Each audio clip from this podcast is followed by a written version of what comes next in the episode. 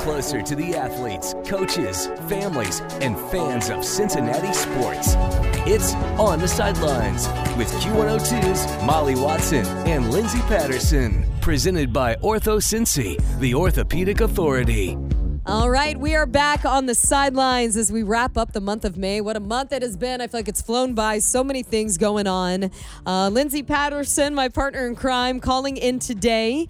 Uh, Linz, how are you? I feel like I haven't talked to you in a while. I know it has been a while. The month of May just flying by right now. Um, so what's what's going on? What's been your main focus? Where is your head right now? Are you thinking Bengals, Reds, FC Cincy? What's going on in your world? You know, it's, it's usually always Bengals. It never feels like an off season. But I'll say this about the Cincinnati Reds right now: they are fun to watch, and they have me intrigued to see what's going to happen in June and July. So I'd say my focus is over on the Cincinnati Reds right now because Molly they are three games out of first place, which is wow. unbelievable right now. Yeah, you know, it's been exciting to watch. And I want to bring up Matt McLain.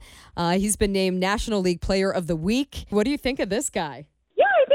Cool about this Cincinnati Reds team right now, and it's one of the things when we ever when we would talk about the Reds is how exciting the youth is. I mean, you got Matt McLain. I know a lot of people are looking down at Louisville, saying, "Well, is uh, De La Cruz going to be up anytime soon? He looks fun. He's hitting the gritty and uh, hitting home runs with the Louisville bats." But yeah, Matt McLain, the youth, is really exciting for this Reds club team. I think a lot of people thought, you know, 2024 is when this team is going to have a legit shot in their division at the NL Central. And maybe the NL Central is down a little bit this year, but for the Reds to have an exciting offense and we're seeing the younger guys step up, it makes it exciting to think about the outlook of what we're going to see when it comes to baseball at Great American Ballpark. Uh, they beat Boston. Uh, which was exciting yesterday. And of course, game two tonight at Fenway. First pitch at 7:10 as we record this podcast on Wednesday. Um, what are what do you think the outlook is for tonight, Lindsay? Last night was a nail biter. I know. They go up, you know, they go up eight runs. It looks like it's going to be a shutout. A little bit of bullpen issues, and then they end up winning nine to eight. So we were sweating that one out, but it was exciting. I mean, you look over in the the Boston Red Sox division and who they have to face, and they're always a tough game. And they were on the road too. The Reds are on the road playing Boston, but hitting the home runs, grand slams at the Green Monster was really exciting to see. So I'm going to go out on a limb, and maybe I'm optimistic when it comes to the Reds right now. I'm going to say that they're going to take the Boston Red Sox series. Okay, I like the sound of that. So uh, we'll be excited to see how that game plays out. It's a gorgeous night to play some baseball. Not sure how it is in Boston. Do we know what the weather is like out there? I do not know okay. right now. I'm hoping it's beautiful. I know. far away. Of course, it's like the most perfect week ever, and the Reds are playing away. They need to get back here in town. They have their huge game Friday night with the Zac Brown band uh, playing afterwards, which is really exciting. But um, I want to switch gears, Lindsay, over to the Bengals. They've announced they're going to host the Packers for a joint practice before their preseason game together happens, and uh, this is kind of cool. You know, they did this. Was it last summer when the Bengals had? Uh, did we have the Rams in town or the Chargers? One of them, and yeah, everybody remembers what happened last year when the Los Angeles Rams were in town. Yeah, of course, the Bengals lost to them in the Super Bowl previously. Aaron Donald got a little heated at practice. Mm-hmm. There was a couple mm-hmm. helmet swings, so there's a reason why this joint practice is only going to be one day, but it's really good. It allows you to get a little bit of competition going against another team. And obviously, everybody knows to uh, stay away from the merchandise, also known as Joe Burrow, when you're facing other opponents. And, and this is just all for fun, and, and it gets that competition going before they really get into regular season. So I love it, but. uh yeah, you don't want to see anything that we uh, that we happened to see last year when the Rams were in town. Yeah, I was trying to remember that if it was the Rams or Chargers, and I remember that being a whole viral thing of um, you know the guys got getting in a little bit of a heated discussion, little shoving going on. But I want to talk about uh, Bengals wide receiver Tyler Boyd. Uh, he joined practice for the first time this off season. What does this mean? Huge. Uh, when the Bengals had their draft, they did add another wide receiver in Charlie Jones out of Purdue, and a lot of people thought, well, he's a slot receiver. He's going to take Tyler Boyd's spot. And that makes you a little nervous if you're Tyler Boyd because it's more than likely going to be his last season here. The Bengals have some paychecks that are going to be going up to extensions to Joe Burrow, Tee Higgins, Ja'Marr Chase over the next two years. And I don't know if they're going to have enough to give to Tyler Boyd. And that's really unfortunate because he's been such a great leader.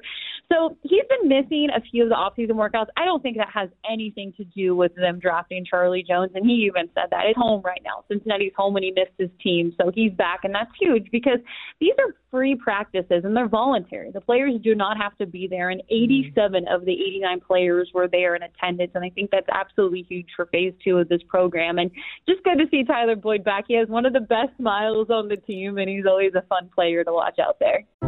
Spring brings new beginnings, but it can also bring unexpected injuries. Ortho Cincy Orthopedic Urgent Care is more affordable than a busy ER. With five convenient locations, including extended evening and Saturday hours in Edgewood and Anderson, Ortho Cincy Orthopedic Urgent Care makes it easy to get the care you need. Simply walk in, no appointment necessary.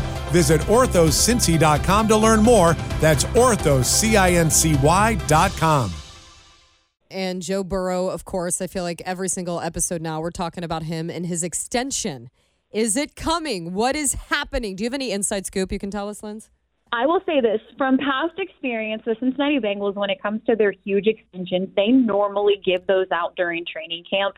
So I think everybody just breathe a little bit in the month of June, breathe a little bit more in the month of July, and it'll be towards the end of July, early August for Joe Burrow and that extension. The good news, everything is going well. Joe Burrow is a part of those conversations with his agency, but everything is just on the DL, not out in the media, and that's the way I like it. So soon we will hear about the Joe Burrow extension. Feel positive. I'm optimistic about it. I was thinking of this the other day. When it comes to that big announcement, should people just mainly look at the Bengals like verified social media accounts for that information instead of any other Yes. outlets? Yes, look at the Bengals. I mean, Ian Rapoport, Adam Schefter are really good follows, and, and their agent, his agent could send it out. But I have a feeling that Joe or the Bengals are going to be able to announce this first, just because it's been so quiet not out in the media. Okay, because I feel like I see stuff every now and then, and I'm like, is that legit? I don't know if that's true. And it's like, you got to trust your sources. And uh, the Bengals are pretty good with their social media pages. They're usually up to date on everything going on. Uh, one more thing what's going on with Jonah Williams? I wrote him down. Jonah Williams, he is the new right tackle on the offensive line. He was a left tackle. They uh, went ahead and signed a free agent, Orlando Brown. Everybody knows from the Kansas City Chiefs to play left tackle. Jonah didn't really take that too well. He's working out in California. I think a lot of people want him. why are you not here? You need to get those reps at right tackle. You know, just grow up, get over it. And uh, Jonah will. I, I feel he'll be here for the mandatory stuff in about two weeks, but he's just working out on his own. And the good news is having depth at your right tackle position is all good for the Bengals offensive line. Okay, so, uh, and I will add too, we are officially, what was the number? 100 days out from week one of the 2023 NFL season. I cannot wait. It's almost in the 90s. I know, I know, right? 100 days officially as of like yesterday or something crazy like that. So, uh, for all of our football fanatics out there, I know, you know, and I was talking about, the, about this on the air earlier. I don't want to rush through summer.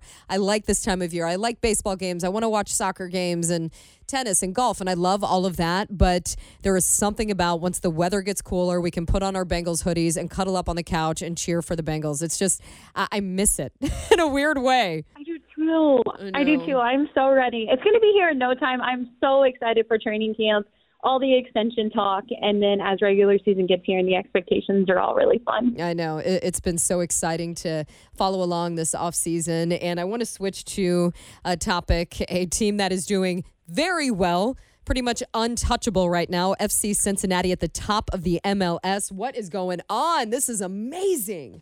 They can't lose. They can't. And that's a really great thing, and that's Yeah. a, that's a really fun time if you're going to TQL Stadium watching this FC Cincinnati team, and it just having patience is really starting to pay off for them. And I'm just really excited to see what they're going to continue to be able to do over the summer and as we get into fall and, and the playoffs. Because hey, this team's going to be in the playoffs, and Oh, I can't yeah. wait to watch that. No doubt about it. And I want to ask one more thing, Linz, before you hop off here. Is this the best time in Cincinnati sports? It really is. Everybody needs to sit back and enjoy all these times because everybody has dealt with heartbreak with one of the sports leagues in town, and now you can just enjoy it. Enjoy the summer, the best time of year. You have football around the corner, a baseball team that's fun with youth, and this FC Cincinnati team that is really great. And I just, I can't wait. It's going to be a good time. It really will. So go Reds, go FC Cincy, go Bengals, go, I don't even know, just all of our teams. We love you so much. Uh, that's a wrap for this episode on the sidelines. Just a quick catch up, all things Cincy sports happening in the month of May. And of course, we will continue in a new month. tomorrow is June 1st. It's insane. Like we said, the month has just flown by. Uh, we'll chat with you uh, here soon on the sidelines, all brought to you by Ortho Cincy Orthopedics and Sports Medicine.